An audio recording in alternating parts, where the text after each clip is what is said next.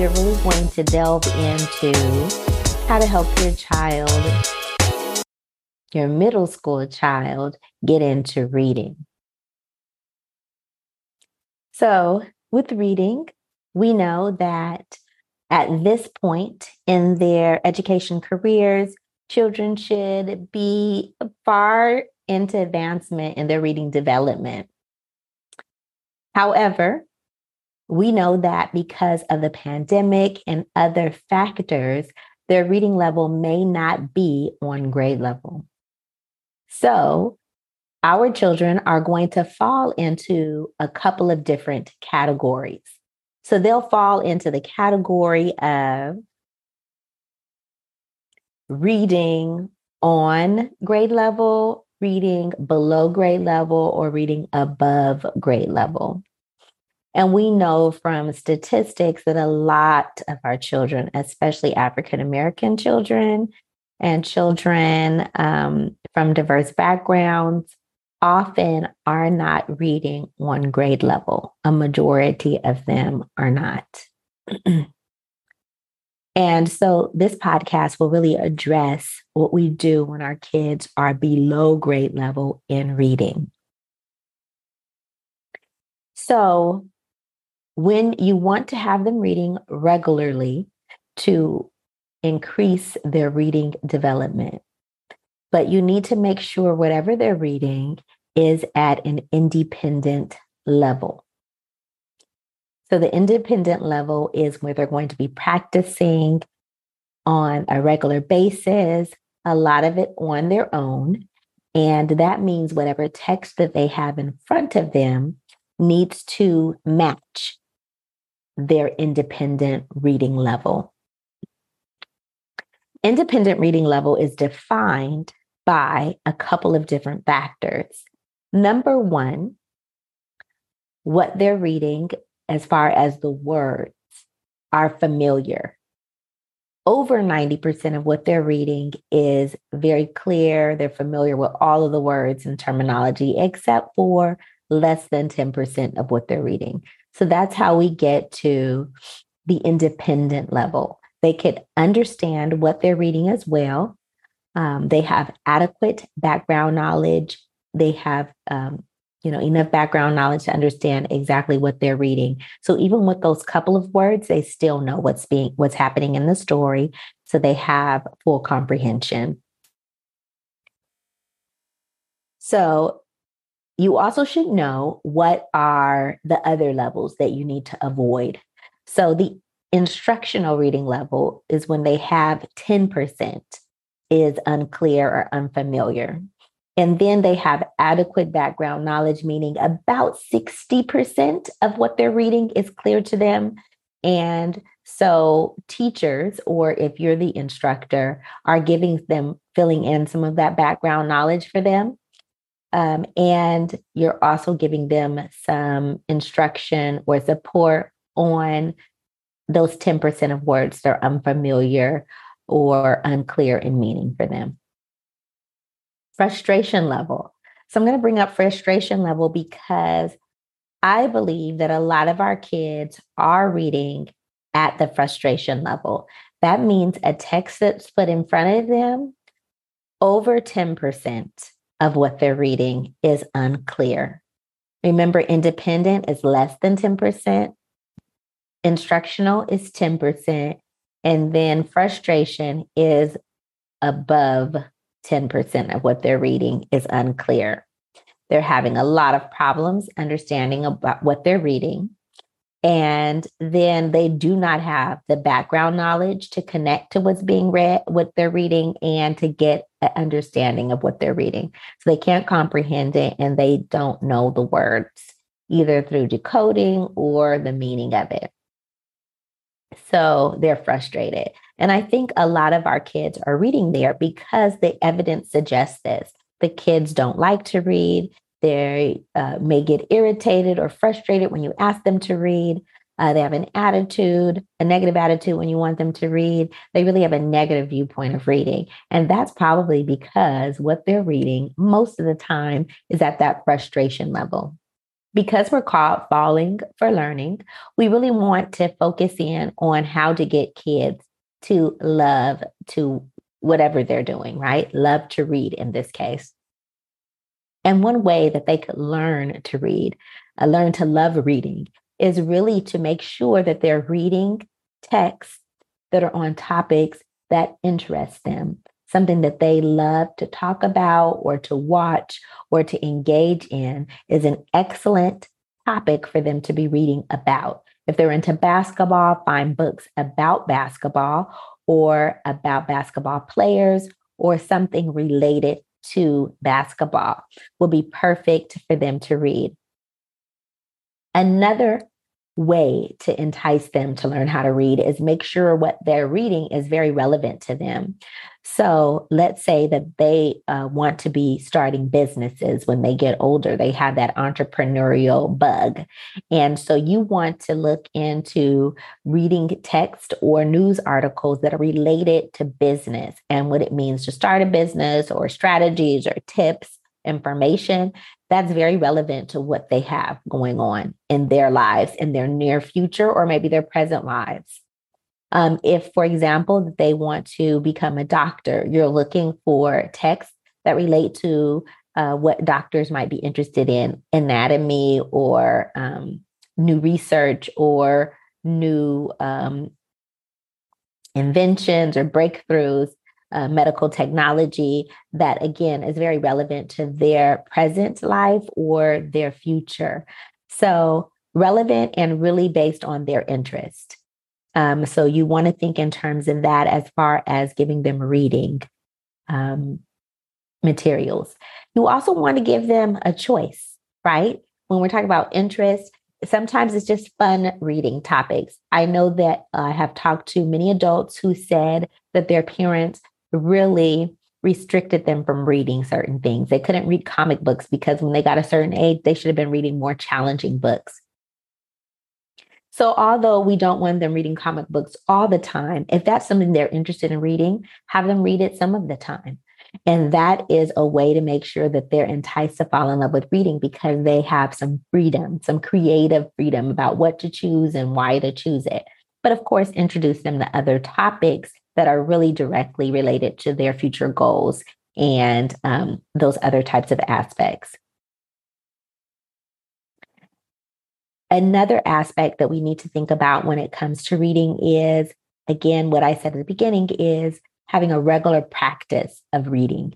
And so the very minimum I would say is to make a schedule, right? We know that if we don't plan, we plan to fail. We fail to plan, we plan, we We plan to fail. Yes. So we want to make sure that we have it calendared and put it on our schedule. Actually, those dates and times, uh, those days of the week that we're going to be reading, the time that we're going to be reading, and give them thirty minutes.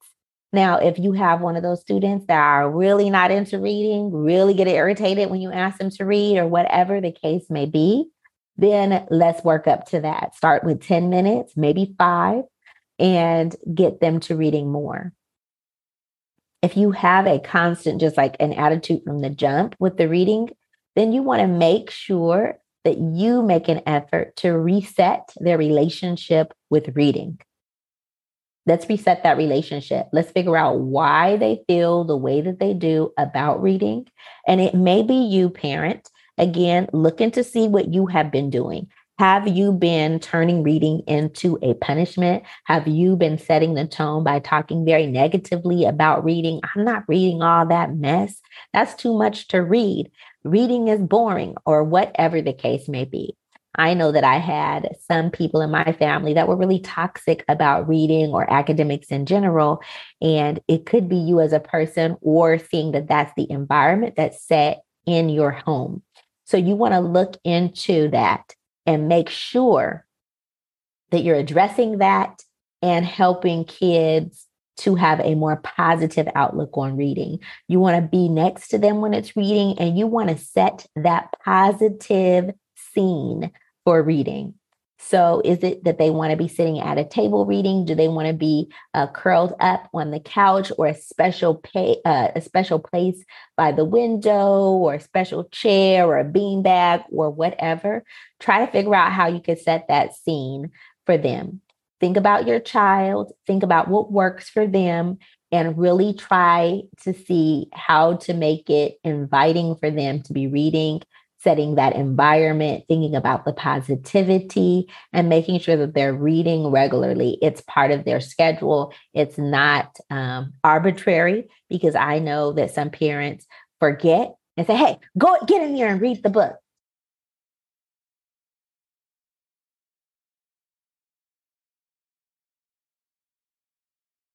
So we know that we have some parents who really are Uh, very strong when they are saying, you know, get in there, read that book. Um, but it really is at a really inopportune time. And we're thinking from the student's or the child's perspective, right? I'm, if I'm in the middle of playing my video game and you're like, you know what, get off that video game and go read. It really sets a negative relationship up with reading.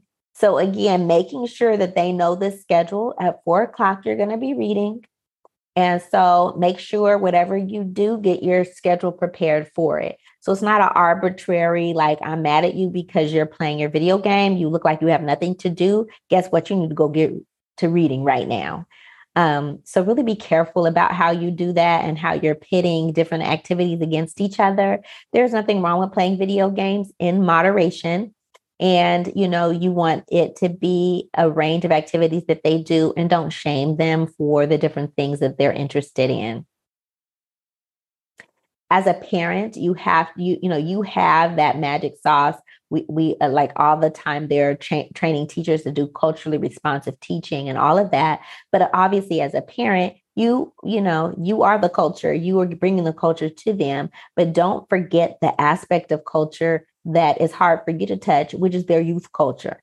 Every generation has their own youth culture, and uh, don't shame them about that aspect of their culture that is different than yours, right? And um, be aware of that, be sensitive to that, and be respectful of what they have going on in their youth culture. Um, you know, to a certain extent, give them some parameters, but don't just shame everything about their culture and their youth and their age group, because that is their age group, and it is an, an integral part of the of who they are um, growing up in these days and age. This is their time. Um, so to review something that we the things that we need to do to make sure our kids are on track and hopefully being enticed, not hopefully, they will be enticed to fall in love with reading, is to make sure that they have a choice of what they're reading, make sure that they are reading at their independent level, right? Less than ten percent of what they're, it's being read is uh, clear. They, uh, sorry, less than um, ten percent is um, unfamiliar words or, uh, you know, something that they don't know the meaning of. And they have very clear background knowledge on what's going on. So they understand everything going on, even though there may be a couple of words that they don't know in the text. So being very clear that that's their independent reading level, whatever they're reading. And number three, making sure that you're scheduling that time for them to be reading regularly, um, so that it is not a um, Uh, an arbitrary time, that it's not set up as a punishment, um, that is very clear when they're reading. We want a minimum of three times a day. We want to work up to the five times a day that they're, five times a day, five times a week that they're reading, correct? And making sure they have that regular practice at the independent level so that they are slowly but surely building up their reading development. Um, making sure that finally, if you have a very resistant reader, that you're very clear with them about resetting their relationship with reading and being very intentional about uh, setting up a positive environment for reading and helping them out. Now, one last thing that we did not address yet, but we'll bring up right now is the child's reading level. Like, what level are they reading? Are they reading at the third grade level and they're in seventh grade? Are they reading on a, um, a fifth grade level? Or uh, maybe they're reading at tenth grade level. They're ahead of the curve. Uh, how do you figure that out? Sometimes your school, uh, your child's school provides that. But if, again, if you're a homeschool parent, or if you're, you're, you're feeling like it's inadequate at your school, you may want to give some type of diagnostic for your child. Um, there are there are uh, different resources online to figure out your child's reading level. A couple places I could direct you are, for example, Newsela uh, can give them different text at different levels, and you could kind of check out manually, like, does this level work? Does this level work for them? And kind of count how many mistakes they're making in a minute. And that's one way you could see, like, is this their independent level? What is, what level is this for them? Um, uh, more formal, um, there is I X L provides a diagnostic. Um, it's an online uh, tool, uh, I X L. And then there is also uh, ReadWorks. Provides uh, some kind of diagnostic to help the children with their reading. Uh, No Red Ink as well helps them, you know, identify where their reading is. There is also Common Lit dot org also provides some information about reading, uh, their reading levels. So there's different ways and different resources out there. So take a look and explore and see what works for you.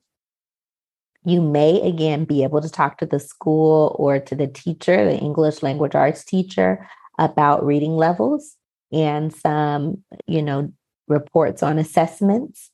Or, again, you might need to use these outside resources such as Newsela, Common Lit dot org, ReadWorks. Um, those are just a few of the places that you can go to look for this information. Um, so I would say go forth and read. Again, none of what we're talking about happens overnight. You need to put in the work, parents, uh, be patient with your child and help them build up into better readers, and know that it is possible. You have that special sauce, parents, that no other teacher has a relationship with your child like you do, and make sure you give them that competitive advantage. Again, I'm T D Flenaugh, the host of Falling for Learning. Thank you for joining us. And please like and subscribe. We are found on podcasts, um, platforms such as iHeartRadio, Audible, Amazon Music, and many different podcast platforms, as well as we have our YouTube channel. Please join us every Saturday at five p.m. when we release our new episodes. This is T D Flenaugh. Have a great week. Thank you. Thank you again for joining us at the Falling for Learning podcast. We are here every week. Saturdays at five p.m. is when we drop our new episode. Please listen in every week for those strategies and tips to keep you and the next generation on track for success. You can also find us on YouTube by going to youtube.com slash at fall for learning. Again, that's youtube dot com at fall, the number four, learning. We really appreciate you, and we are here on a mission to make sure that that next generation is on track for success and on track for learning. Thanks again. I'm T D Flenaugh. Have a wonderful week.